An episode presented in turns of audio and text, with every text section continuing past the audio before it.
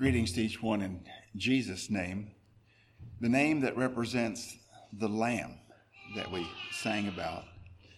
Appreciated that selection of song. This morning, as we come and open our hearts, our minds, our lives before God, my prayer is that we can be more keenly sensitive to the, the will and mind of that lamb who was our sacrifice. You know, it's interesting. Our lesson this morning had some focus on sacrifices, and I'm not going to apologize for any crossover of thought from the message and, and the Sunday school lesson. I didn't think of those earlier. But I see some connections now as we've discussed the Sunday school lesson. But I'm not going to elaborate on that. I'll let you make those connections if they fit for you.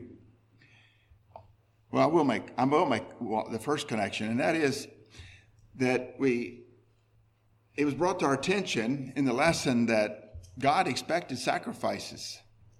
And the children of Israel and Saul were using it to their advantage.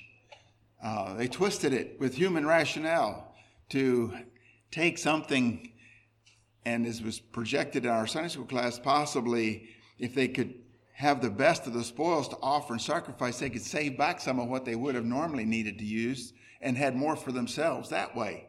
And so their human reasoning was, in their minds, serving God, but with a little twist of their own their own benefit and their own will. And uh, I see that as a, a possible reality in our experience today. But in thinking of sacrifices, how many of this, you don't need to show me your hand, but how many of you thought about this morning that you need to bring a sacrifice to worship? You see, that's something that changed, or did it? Israel, uh, or God's people, in the, under the law, were expected to bring a sacrifice, even before the law, were expected to bring a sacrifice to God as a way of representing their heart of surrender and sacrifice and obedience to God. if you would like to turn with me to Psalm chapter, Psalm, uh, the fifth, fourth Psalm, fifth verse. I was reading this recently. This stuck out to me, and, and it developed into a message. He says, Offer the sacrifices of righteousness and put your trust in the Lord. And so, what were those righteous sacrifices back then, and what might they be today? The sacrifices of righteousness. Obviously, what the children of Israel wanted to do in, in this in our lesson today were sacrifices, but God didn't consider them righteous. He couldn't because they were, they were not according to his requirement for obedience. And so, what is a sacrifice for us today? Do we need to sacrifice something to be able to worship? I believe the answer is yes. I'd like for us to think a little bit about what a sacrifice is. A sacrifice is something, as I've already alluded to, is something that demonstrates our willingness to, to worship, honor, and obey an entity, or to, to give uh, acknowledgement of importance to our, to our experience. Well, what is righteousness? Righteousness is very much like holiness, and yet I would say that, that righteousness and holiness are somewhat different but righteousness is, is completely involved in holiness, and holiness goes a little beyond righteousness. You see, holiness is, is the character of God, of total rightness, righteousness. But yet, holiness has the dimension of being set apart, uh, uh, a special reality of righteousness that, that sets things apart. and so I, I, want us to realize that they're very similar, and yet I want to focus on the righteous aspect of it this morning as it relates to this verse in our thoughts. Offer the sacrifice of right of righteousness. You see, there's a there's a reality that comes along with this offering the sacrifice, and that is it can only be done properly if there's appropriate faith and trust in God. And that faith and trust in God actually reveals itself by our willingness to obey, to lay down our will, to lay down our life, and to accept the requirements for our relationship with God.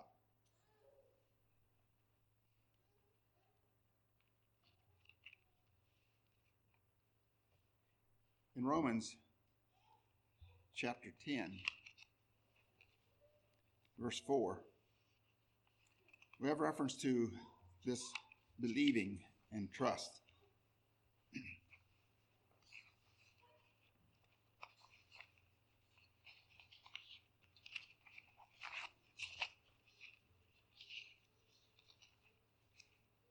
Actually, there's a verse I wanted to bring to our attention ahead of this. And it's found in 1 Peter 2 5. In reference to what's expected of us as it relates to sacrifices. In 1 Peter chapter 2, verse 5, it says, Ye also, as lively stones, are built up a spiritual house and holy priesthood to offer up spiritual sacrifices acceptable to God by Jesus Christ. God is expecting us as the spiritual building, the temple. You see, he, he dwells in our hearts. We are, are the temple of God. But it's not just us individually. It takes place there. It's part of the, the, of the whole.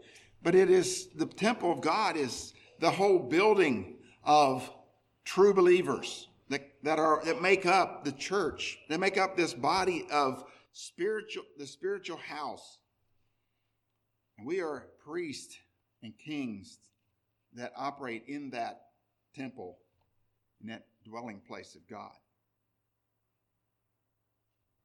And it's interesting in this verse, in 1 Peter 2, verse 5, it says, this, the, the spiritual sacrifices are made acceptable, and they, they should, will be acceptable to God by Jesus Christ.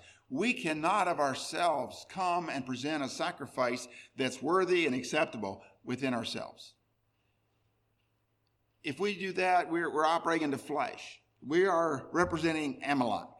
Uh, Amalek. We are attempting to do something on our own if we bring sacrifices apart from our, our relationship with Jesus Christ and our privileges in Him and our that basing our, our sanctification, our holiness, and our righteousness in our relationship with Christ. And I find it interesting how that, that fits into this song that we sang. There were two different references to the Lamb a light to shine upon the road that leads me to the Lamb. And then that same thought at the end of the song so pure a light shall mark the road that leads me to the Lamb. How significant is that in our, in our life experience and in our worship? We can only come to God through Christ, the perfect sacrifice. That sacrifice was given so that we could have a relationship with God. That our sins can be dealt with so we could be righteous. We could be holy before God. But it's only because of Christ and through his work in our behalf. But then there's something that's necessary for that to be able to be applicable in our, in our lives. And that is that we need to be willing to be a sacrifice, that we, we're willing to, to have the flesh, our, our fleshly will, crucified after the pattern that Jesus set forth of surrendering and, and submitting to the requirements of death. And so that is, is prerequisite for us to be able to have a righteous sacrifice to offer.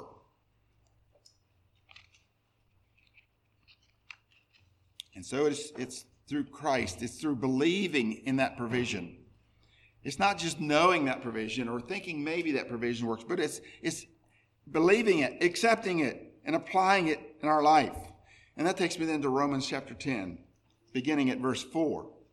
For Christ is the end of the law for the righteousness to everyone that believeth. For Moses described the righteousness which is of the law, that the man which doeth those things shall live by them. But the righteousness which is of faith speaketh on this wise Say not in thine heart, Who shall ascend into heaven? That is, to bring Christ down from above, or who shall descend into the deep? That is, to bring up Christ again from the dead. But what saith it? The word is nigh thee, even in thy mouth and in thy heart. That is the word of faith which we preach. That if thou shalt confess with thy mouth the Lord Jesus, and shalt believe in thine heart that God hath raised him from the dead, thou shalt be saved. For with the heart man believeth unto righteousness, and with the mouth confession is made unto salvation. For the scripture saith, Whosoever believeth on him shall not be ashamed. And so, a sincere reality of faith in believing this provision is for me, in accepting the forgiveness, uh, acknowledging and, and repenting of, of my condition before God it, uh, is a demonstration, it's, it's an acknowledgement of faith and believing that God means what he says and that he has provided for me, and I accept that. And it's through that that I can experience righteousness which allows me to come to God in confidence that I have a relationship. And so there's a sense in which my faith is part of my sacrifice. It's what I have. You see, a sacrifice is something that is of value to me. And I have to give up my own personal rationale, something that's valuable to me. I have to give up my ambitions to do things my way and to live to please myself. I have to lay that down, and that takes an act of faith, and that is a part of this righteous sacrifice. I have 11 items that I'm going to mention this morning that are sacrifices, spiritual sacrifices. There are many more, but these are the ones I bring to us this morning. They're the ones that, that I've, I've uh, put down for consideration this morning. And so I'll just go through and name those for you to think about as we get to them. The first one is, is, of course, believing God or having faith. That, that's a righteous sacrifice. The next one is transformation or transformed life, a living sacrifice, a life that is an ongoing sacrifice of that's been transformed by the renewing of the mind trusting God, which is very close to, to faith, but it's it's after we have experienced the faith and we've operated on that that we continue to trust. Number four is loving as God does. That's a, a spiritual sacrifice. Giving thanks. Number six, causing others to give thanks. Number seven, giving or sharing of, of the abundance of our temporal things. Number eight is suffering. Suffering is a sacrifice, can be a sacrifice. Obedience. Number nine. Number 10, exhortation. And number 11, hospitality. And so I plan to use a, a lot of scripture verses to just bring out these truths. And so you, you may want to follow with me. I, I, uh, I printed out most of these so that I can move right through them.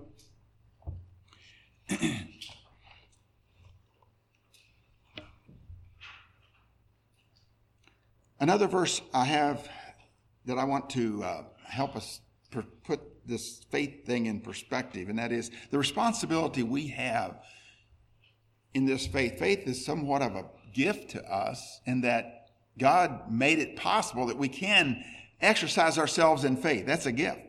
But on the other hand, it is something that we're responsible for and that we need to initiate and activate. And so in Romans chapter 10, verse 17, it says, So then faith cometh by hearing, and hearing by the word of God.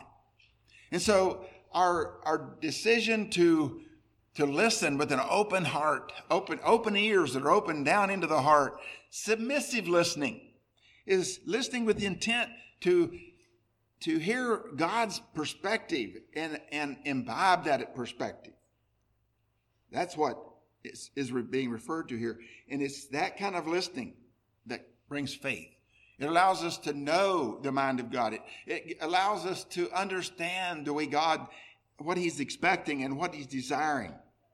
And it's through that, that interaction of, of the reality of God, the truth of God, that interacts with our surrendered heart that is the basis for faith to develop. And in a sense, it's in that listening that we hear, we see, we understand the promises that God have, has made to us. And it's by faith that we reach out and accept those promises and expect those promises to be fulfilled in our lives. You see, if we know of a promise of God, but we don't expect Him to do it, that's, that means the faith has been short, shorted out and God is not able to do the promise, fulfill the promise because we haven't applied our, ourselves in faith. And so, uh, God uh, brings those promises to reality as His grace comes into our life. He gives us the power to experience the spiritual realities but it's based on our faith. And if we lay down faith or we don't exercise faith, then that channel is closed, that His grace cannot function properly. Well, how do we get this whole thing started? How do we keep it going? That's the second point, that is transformation. I want to read from Romans 12, 1 and 2. Again, we have the word sacrifice here. I, be, I beseech you, therefore, brethren, by the mercies of God, that ye present your bodies a living sacrifice, holy, acceptable unto God, which is your reasonable service. Now, I want you to think about this a little bit. I talked about the, the way that, that God's design and desire for us to live in, in spiritual uh, reality is that we need to surrender our, our rationale, our reasoning, our human reasoning. But it's interesting, he says here that to live a living sacrifice that is holy and acceptable unto God is actually reasonable. it's your reasonable service. It makes sense. But not if you don't have a spiritual perspective. And so it's not that we give up our, our way of think, our, our ability to think and reason, but our ability to think and reason is sanctified by God's perspective. And that's why we need to have this renewed mind, as it says in the next verse. It says, and be not conformed to this world. I'm going to pause there just to remind you what that word conform means. And I think I've said it enough that I don't need to for many of you. But this word conformed comes from the original word that, that would have the idea of being uh, molded into a mold, pressed into a mold. And I often use the illustration of, of the butter, the butter mold. and and uh, I was fascinated one time, been, been many years ago. I haven't seen these butter molds around like they used to be. And maybe that's why I shouldn't use it as an illustration. It's not really relevant. But uh, this mold that you, it, it's not, it's not something that's uh, a fungus or a virus, a fungus. Uh, it's, it's actually referring to a container. And butter, when it's being made, pressed into this container that has a, usually has a design curved in the bottom. And when you finish the process and take the butter out or take the mold off the butter, you have this neat little design that got pressed into the butter and it's supposed to be for being pretty. It's supposed to add to the decor. Uh, it's supposed to make things just a little bit more enjoyable, especially for the this side of the house It likes things kind of nice, and and that's appropriate. That's fine.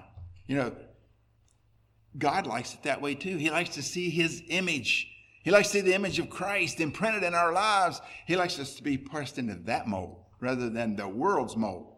The world's mold imprints on us things that show that that the flesh is in control, is in charge. But a spiritual mold is actually one that reveals the image of Christ in our life. Well, I'm reading that in a little extra there. Um, it's it's real. What I say it fits, but it's not all really put in on the page there. actually the focus is more on on the transforming, which I want to discuss now. It says, and be not conformed to this world, but be ye transformed by the renewing of your mind. And I've already referred to that, that a, a, proper sacrifice will be surrendering our, our personal fleshly rationale to allow our mind to think and function with the sanctification of knowledge of the virtue of God working through our minds and dictating what happens in our life. But this, again, I mentioned already the process of, of surrender and the grace of God flowing in our life to make this possible. And so, this illustration actually is given here in verse 2 about transformation, being transformed. And again, we'll look at the word, and, and this is not a new concept for most of you. This word transformed comes from the original word that we also get the word metamorphosis. And of course, you know how that relates to the butterfly. Not only the butterfly, there are a lot of insects that, that morph into something else. Um, little creatures that crawl turn into things that fly. And it's not just the monarch butterfly, but that's the one that I think of. And maybe because it's very recent, um, the grandchildren know that that Marie has an interest in this. I think she's maybe even helped spark some interest in their lives uh, in calling it to their attention. I don't think she's totally responsible for this, but but they know that she enjoys thinking about and, and observing this process. And so a couple weeks ago, the grandchildren showed up with a uh, a milkweed leaf that had a caterpillar on it and they knew what this meant, what it was supposed to be. And so, and, and Marie did too. So she got out her jar and put this leaf in there with the worm on it, the caterpillar, and fixed it up for the right environment. I think maybe added some grass or a little something in there for, for just environmental reasons and whatever. and generally, put a, a lid loosely on there with holes or something to make sure he doesn't get away. And so he gets set up on the shelf or on the in the, in the windowsill there, and he ate away at that that uh, milkweed plant. And by the way, it's kind of interesting. It was interesting to me earlier in the season. I knew that I could expect something like this to happen here toward fall. One day I was going down to Evans to uh, take the lawnmower home or get the lawnmower, I'm not sure which it was. And I noticed, and, and I was going to mow along the lane on my way in, and I noticed these two milkweed plants standing there in the grass that normally should have been mowed. And I realized that, that somebody was making an anticipated decision. They left that milkweed there just in case it might develop a caterpillar. Am I right? And so I was careful not to mow that weed off because I knew that I'd have disappointed somebody. Well, I understand that this uh, milkweed leaf that we got with the caterpillar came from another place on the farm. but uh, I, I, knew they were thinking about it, and so it didn't surprise me when it showed up. Anyway, after this, this caterpillar ate a lot of that leaf, he got full, and he went through his processes of attaching himself to the top of the jar and then spinning this chrysalis and kind of shrinking up and, and this chrysalis developed. And I don't understand how this works. I, I just marvel and I, am amazed. And I, I wonder, I, I, really wonder at God's creation. I, I just can't comprehend it. You know, scripture says that, that Christ, Jesus, was involved in creation. He spoke the word, and by, by him all things consist. And I just wonder how busy God is. Is He telling each one of these individual uh, creatures how to do this? Or it's, it's, it's in their DNA somehow, but how does that work? I mean, go beyond this and think about the birds. I, I, I just marvel, I may have said this before, but robin's nests all look the same.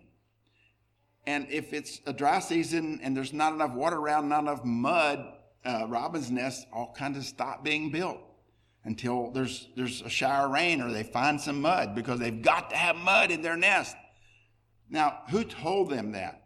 I haven't really seen the schedule for for uh, bird nesting seminars for birds. I haven't seen these gatherings anywhere. And yet, there are other birds that have specific little things about them that their nest look the same. And they do same, the same things. The same. They even lay the same color eggs. But uh, there's, there's one uh, nest, I think, that has the, the, birds that like to find string and it uh, puts a, a, little bit of string. I was thinking it was a colored string, a certain color, but um, I was discussing that with Marie, and she said, Well, now you're crossing over with mice. Mice like red things. And mice nests often have something red in them because they like red.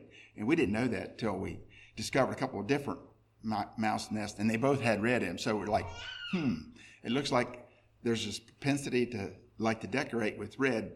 Anyway, what I'm saying is we don't understand how much God is involved in all this, but um, if, if it's on a individual animal basis, it, there's a lot of busyness going on. But you know, God said, uh, Scripture says that He knows how many hairs are on each one of our heads, and He knows when any sparrow falls to the ground. So God does have contact with these animals somehow. I'm saying that to say this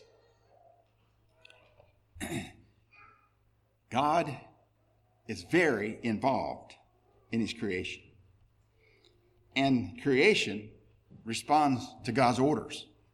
And we see this thing happening year after year after year, same thing happening, and you just don't understand how it is. And especially with this this uh, butterfly I'm telling you about, this monarch butterfly that this milkweed worm turns into, and it always turns out to be a monarch butterfly if it's on a milkweed.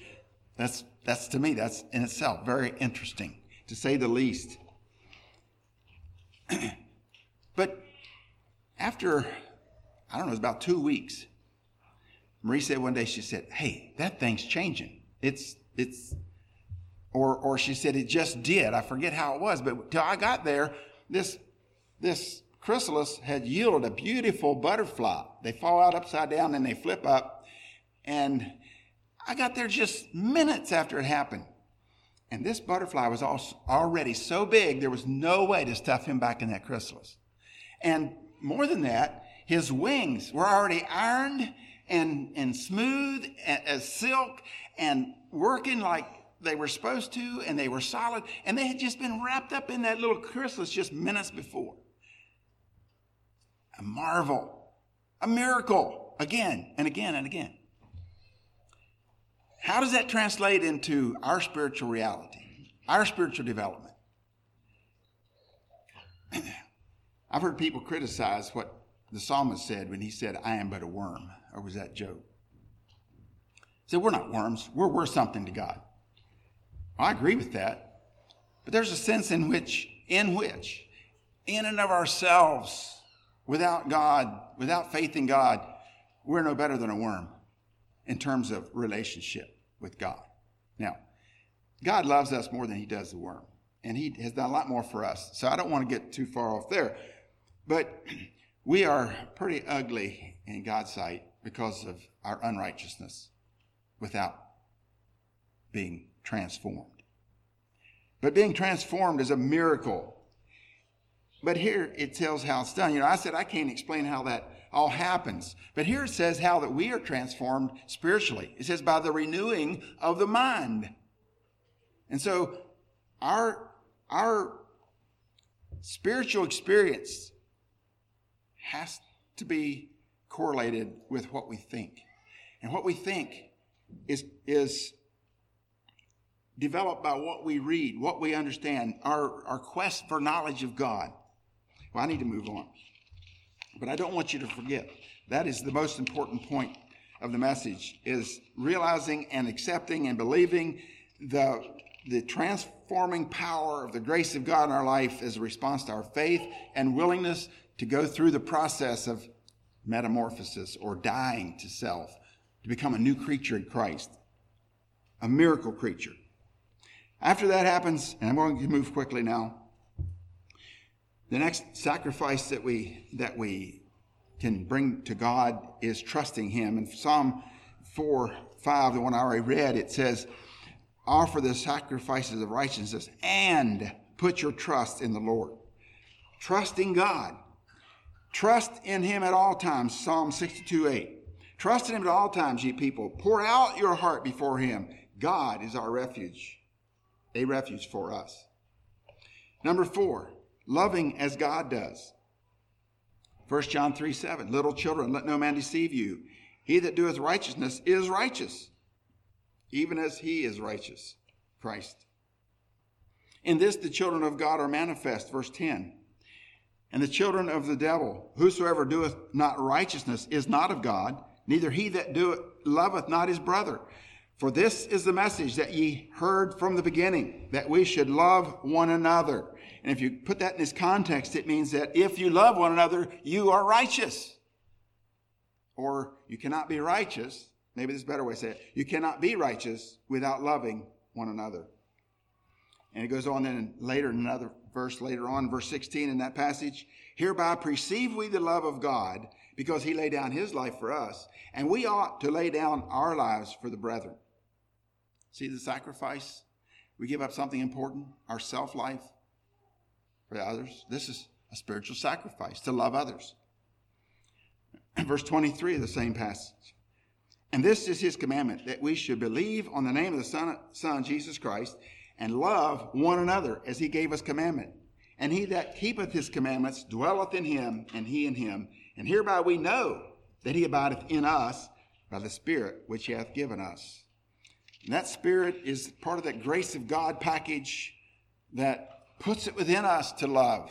It's not something we just work out and develop, but it's our faith in the promises of God that the grace of God gives us that initiative to desire to love and to, and to show love because it's, it's the reality of the presence of the Holy Spirit in our life that demonstrates itself out again.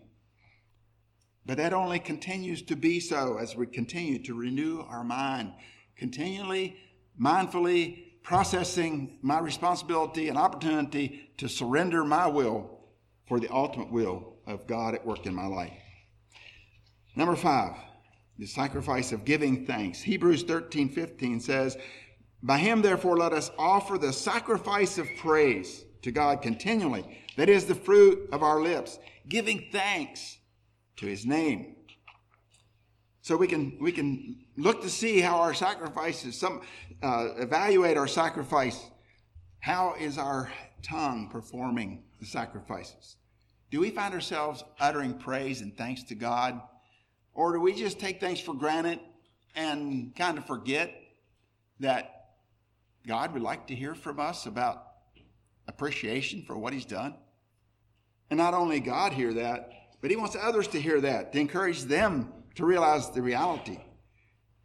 And, you know, it takes a little bit of sacrifice to be thankful. You have to give up your, your uh, entitlement to your own greatness. Because when you say thank you to someone, you've acknowledged that you depend on them for whatever you are or have. The natural mind tendency is that I'm number one, I'm greatest. Right along with that comes number six, causing others to give thanks. In 2 Corinthians 9 11, now this, remember, we're thinking about sacrifices, things that come out of my life as an acknowledgement of God's worthiness, that I should be casting these things before God. 2 Corinthians 9:11 being enriched in everything to all bountifulness, which causeth through us thanksgiving to God.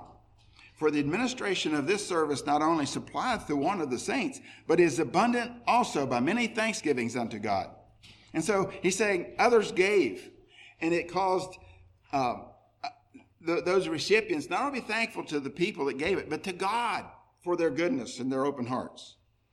And that takes me to the next one, seven, and that is giving.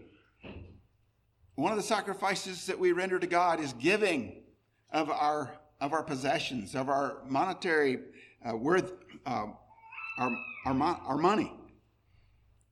In Hebrews chapter 13, 16, he says, But to do good and to communicate, forget not, for with such sacrifices, God is well pleased. Now, this word communicate, we often think about as words being trans, transferred back and forth. In this context, it is not. It's to communicate means that you speak with your money. You speak with goods. You speak with sharing material things. That's what it means here by communicate. And in 2 Corinthians 9 6 and following, we have some of the same. It says, But this I say, he which soweth sparingly shall reap also sparingly, and he which soweth bountifully shall reap also bountifully. Every man according as he purposeth in his heart, so let him give. See, this is a, an act of the mind, renewing the mind. So let him give, not grudgingly or of necessity, for God loveth a cheerful giver. And God is able to make all grace abound toward you what I talked about earlier about grace abounding is not only in spiritual realities, it can be in physical, temporal things as well. That ye always having all sufficiency in all things may abound to every good work. The sacrifice that God is looking for is the good work of sharing, giving. As it is written, He hath dispersed abroad, He hath given to the poor, His righteousness remaineth forever. You see, we emulate God's righteousness when we share like God has shared with us. Now, he that ministereth seed to the sower, both minister bread for your food and multiply your seed sown and increase the fruits of your righteousness. And so, giving and encouraging others in that way is a righteous sacrifice. In Philippians 4, I won't read all this because uh, I'm running out of time, but I just want to pick out a couple verses here in Philippians 4, beginning at verse 13. It says, I can do all things through Christ, which strengthens me. Verse 14, notwithstanding, ye have done well that ye did communicate with my affliction. There again, that word communicate has they sent what he needed. And it, it goes on to delineate that in the next couple of verses. And, and I want to skip down to verse 17. Not because I desire a gift, but I desire fruit that may abound to your account. But I have all and abound. I am full, having received of Epaphroditus the things which were sent from you, an odor of a sweet smell, a sacrifice acceptable, well pleasing to God. I think that point's been made. Number eight, suffering. Sacrifice. 1 Peter 4 1 says, For as much then as Christ has suffered for us in the flesh, Arm yourselves likewise with the same mind. Renewing of the mind. For he that hath suffered in the flesh hath ceased from sin. When you call on your flesh to give up temporal things for the benefit of spiritual things, you have actually short circuited the possibility of sin in your life, of being greedy, being uh, selfish, and a number of other uh, aspects of, of selfness there that translated to sin. And then going on down to verse 12, it says, Beloved, think it not strange concerning the trial of your faith, which is to try you as though some strange thing happened unto you. Verse 13, but rejoice inasmuch as ye are partakers of Christ's sufferings, that when his glory shall be revealed, ye may be glad also with exceeding joy. And so, the sacrifice of suffering, being willing to suffer for the sake of Christ, to identify with Christ, and to be ridiculed or, or to do without or to be. Um, so many things can happen to us because of our identity with Christ. We can be uh, looked down on from others. We can be uh, mistreated because of our affiliation with Christ. The next one, number nine, obedience. 1 Peter 1.13 and following. Wherefore gird up the loins of your mind. Here we again, again have this reference to the mind as being an integral part of this sacrifice. Gird the loins of your mind, be sober, hope to the end for the grace that is to be brought unto you at the revelation of Jesus Christ, as obedient children, not fashioning yourselves according to the former lust in your ignorance, but as he which hath called you is holy, so be ye holy in all manner of conversation or living, way of life. Because it is written, Be ye holy, for I am holy. And then we have another uh, perspective on, on obedience that, that can serve also as honoring God by our obedience to men. It says in Hebrews 13, 17, Obey them which have the rule over you and submit yourselves, for they watch for your souls, as they that must give an account, that they may do it with joy and not with grief, for that is unprofitable for you. And also then in Romans 13, it talks about uh, obeying those who have authority in temporal things. Number 10, exhorting one another. Another sacrifice that, that we can render. Exhorting one another, Hebrews 10 23 says, Let us hold fast the profession of our faith without wavering, for he is faithful that promised. 24. And let us consider one another to provoke unto love and to good works. And going on, not forsaking the assembling yourselves together, as the manner of some is, but exhorting one another. And so much more as you see the day approaching. And I appreciated Brother Jeff's comments this morning uh, in the opening and in the closing, the encouragement we have of hearing from others' spiritual walk and their perspectives. That's the exhortation. It's not always somebody scolding you for doing something wrong. It's encouragement for what you're getting right. It's encouragement to think right. These are aspects of encouragement. And when we exhort others, we are offering a sacrifice back to God, and it's acceptable to God. It helps to grow each other, to bring more completeness and righteous completeness into the body. The last one I have here, number 11, is hospitality. 1 Peter 4 9, use hospitality one to another without grudging. Have you ever ever said, Oh, I've got to be hostess this week? Uh, ladies, I, am not trying to put you on a guilt trip because I know sometimes the stress levels can be this high. And that's not exactly what it's saying, but it's an illustration of how it could be.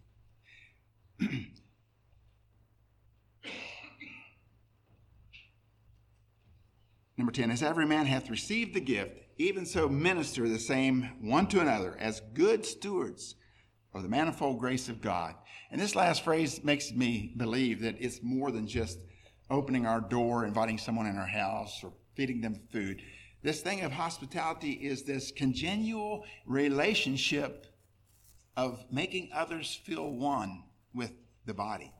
That's hospitality. Because it said, as good stewards of the manifold grace of God. If you're experiencing the grace of God, don't keep it. Share it.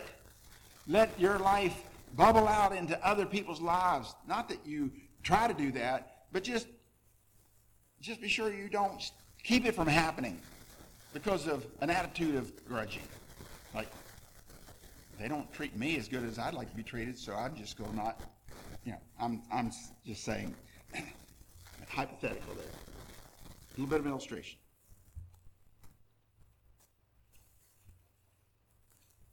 Well,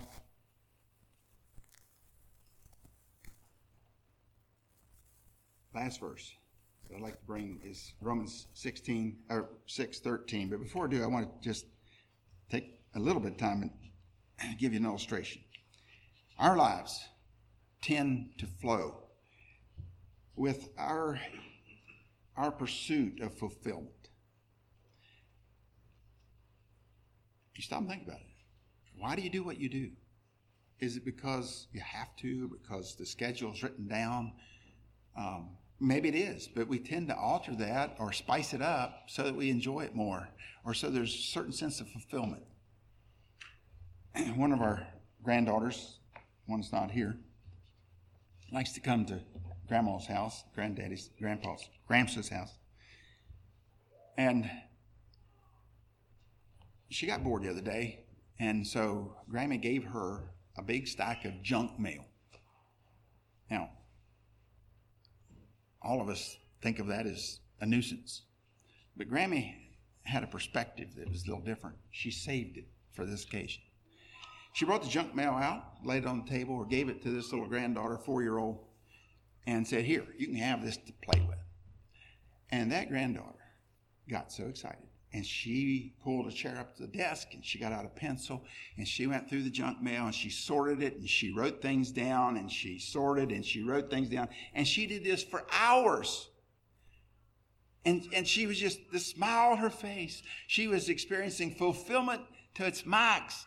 And, and you know, she was just accomplished in this uh, big job of sorting this stuff out and, and making notes.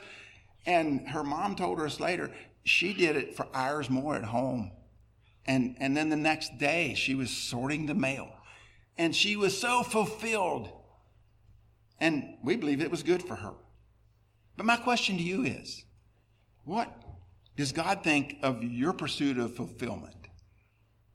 Are we just sorting junk mail? in terms of the whole perspective of the realities of life? Is that what it amounts to? Or does our life, are we actually rendering sacrifices to God that are acceptable to Him and that are that, that He's worthy of? And that He gets fulfillment out of our fulfillment. That's a challenge that really challenges me on a daily basis as I've been preparing this message and thinking about it. Really, the things that I do and the whys and the wherefores, has my mind been renewed? Do I think of it in terms of what does God want? Is God pleased with my life, with the decisions I make, the places I go, the things I do? And, and we need to be careful. We are expected to live a, a temporal existence and do temporal things. But there needs to be that, that mind that I'm doing it for, for God. I want to please God in every way that, that I make decisions in what I do. And so now, Romans 6.13, closing verse to ponder.